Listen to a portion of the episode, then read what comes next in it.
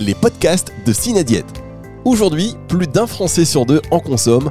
On parle bien sûr des compléments alimentaires qui représentent un marché dynamique et en forte croissance. 2 milliards d'euros de chiffre d'affaires, 350 entreprises, 16 000 emplois. Derrière ces chiffres se trouvent aussi de nombreux défis réglementaires, économiques et politiques auxquels sont confrontées les entreprises du secteur au service de la santé de chacun. À chaque épisode, un administrateur de Synadiète, syndicat des compléments alimentaires, vous fait découvrir son action sur l'un de ces enjeux.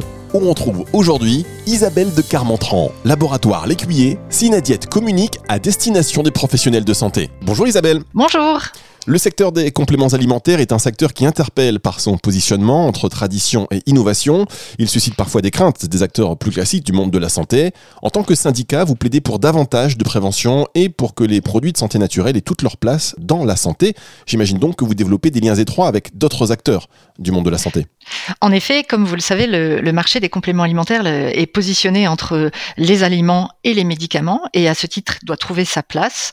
Et ce rôle stratégique, effectivement, que, Synadiète euh, souhaite appuyer et le rôle de, prévention du complément alimentaire et des, produits de santé. Et notre mission aussi est de donner une place légitime à ces solutions dans l'arsenal santé qui est, proposé aux patients et aux professionnels de santé. Et donc à ce titre, euh, les, consommateurs de compléments alimentaires euh, déclarent faire confiance à leurs professionnels de santé, qu'ils soient pharmaciens ou médecins, pour l'achat des compléments alimentaires. Et c'est donc à ce titre que Synadiète a choisi d'œuvrer pour créer un environnement de confiance auprès des professionnels de santé. L'un des axes stratégiques de Synadiète est la communication aux professionnels de santé. Pouvez-vous nous expliquer précisément les raisons d'une telle stratégie et les objectifs du syndicat? Euh, En effet, nous venions de l'évoquer, le, consommateur de compléments alimentaires fait confiance à son professionnel de santé. Et c'est donc à ce titre que Synadiète a souhaité euh, créer un, groupe de travail spécifique dédié à la promotion de l'efficacité et de la sécurité des compléments alimentaires auprès des professionnels de santé.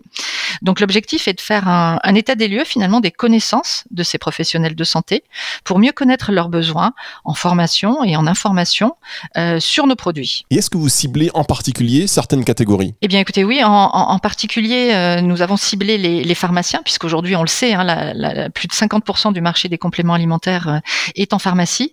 Et puis le, médecin, parce que le médecin aujourd'hui est une source de confiance et de recommandation pour les compléments alimentaires. En 2021, Synadiet a mené avec le quotidien du pharmacien une enquête auprès de la profession. Pouvez-vous nous donner les grands enseignements de cette enquête? Alors cette enquête euh, a été réalisée effectivement pour le quotidien du pharmacien et s'appelait euh, Complément alimentaire, ce qu'en pensent les pharmaciens. Et euh, nous en tirons quatre grands enseignements. un premier qui est plutôt rassurant, une utilisation du complément alimentaire qui est vraiment en cohérence avec la définition du produit, c'est-à-dire son rôle nutritionnel et de maintien des fonctions physiologiques. Et le fait effectivement que ce complément alimentaire est euh, intégré euh, dans une vision globale euh, de la santé. un deuxième enseignement, c'est que c'est un produit de santé qui est bien intégré à la pratique officinale, mais encore peu poussé, si on peut le dire, par le pharmacien. Euh, dans 70% des cas, euh, c'est le, consommateur qui va demander et non pas le, pharmacien qui va proposer. Donc ça, c'est un axe intéressant aussi de travail pour nous. Euh, un troisième enseignement, c'est que les pharmaciens ont une perception positive de l'encadrement du complément alimentaire, mais ne connaissent finalement pas très bien ce cadre réglementaire et le procédé de nutrivigilance qui a été mis en place. Donc encore un axe intéressant pour la communication. Et enfin, le dernier point, et non pas le moindre, c'est que les pharmaciens veulent plus de preuves d'efficacité et veulent aussi être plus accompagnés sur euh, de la formation continue complémentaire sur ce type euh, de, de produits. Quels sont les projets pour 2022 eh bien, écoutez, on, l'a évoqué tout à l'heure. Euh, nous avons parlé des pharmaciens et notre objectif en, 2022, c'est de réaliser une enquête sur euh, les médecins généralistes, qui sont effectivement des, relais euh, très positifs et très importants pour nous pour installer cette confiance et cette légitimité, puis également pour le, consommateur ou le patient qui adresse des compléments alimentaires.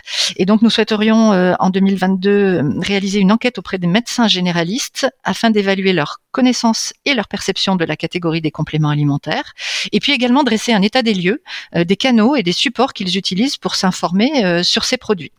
Donc cette étude serait réalisée durant le premier semestre 2022 euh, et ensuite riche des enseignements de cette enquête pharmacien que nous avons évoquée précédemment et de cette nouvelle enquête auprès des médecins généralistes, nous souhaitons mettre en place un plan de communication adapté pour promouvoir l'efficacité et la sécurité des compléments alimentaires et des produits de santé naturels auprès des médecins généralistes ou des pharmaciens, et avec pour objectif de renforcer la caution et la légitimité de notre catégorie de produits en nous appuyant sur des leaders d'opinion, des communications scientifiques, en fonction bien sûr des attentes que nous aurons identifiées. Donc un beau programme pour 2022. Merci beaucoup Isabelle de Carmentran. Merci.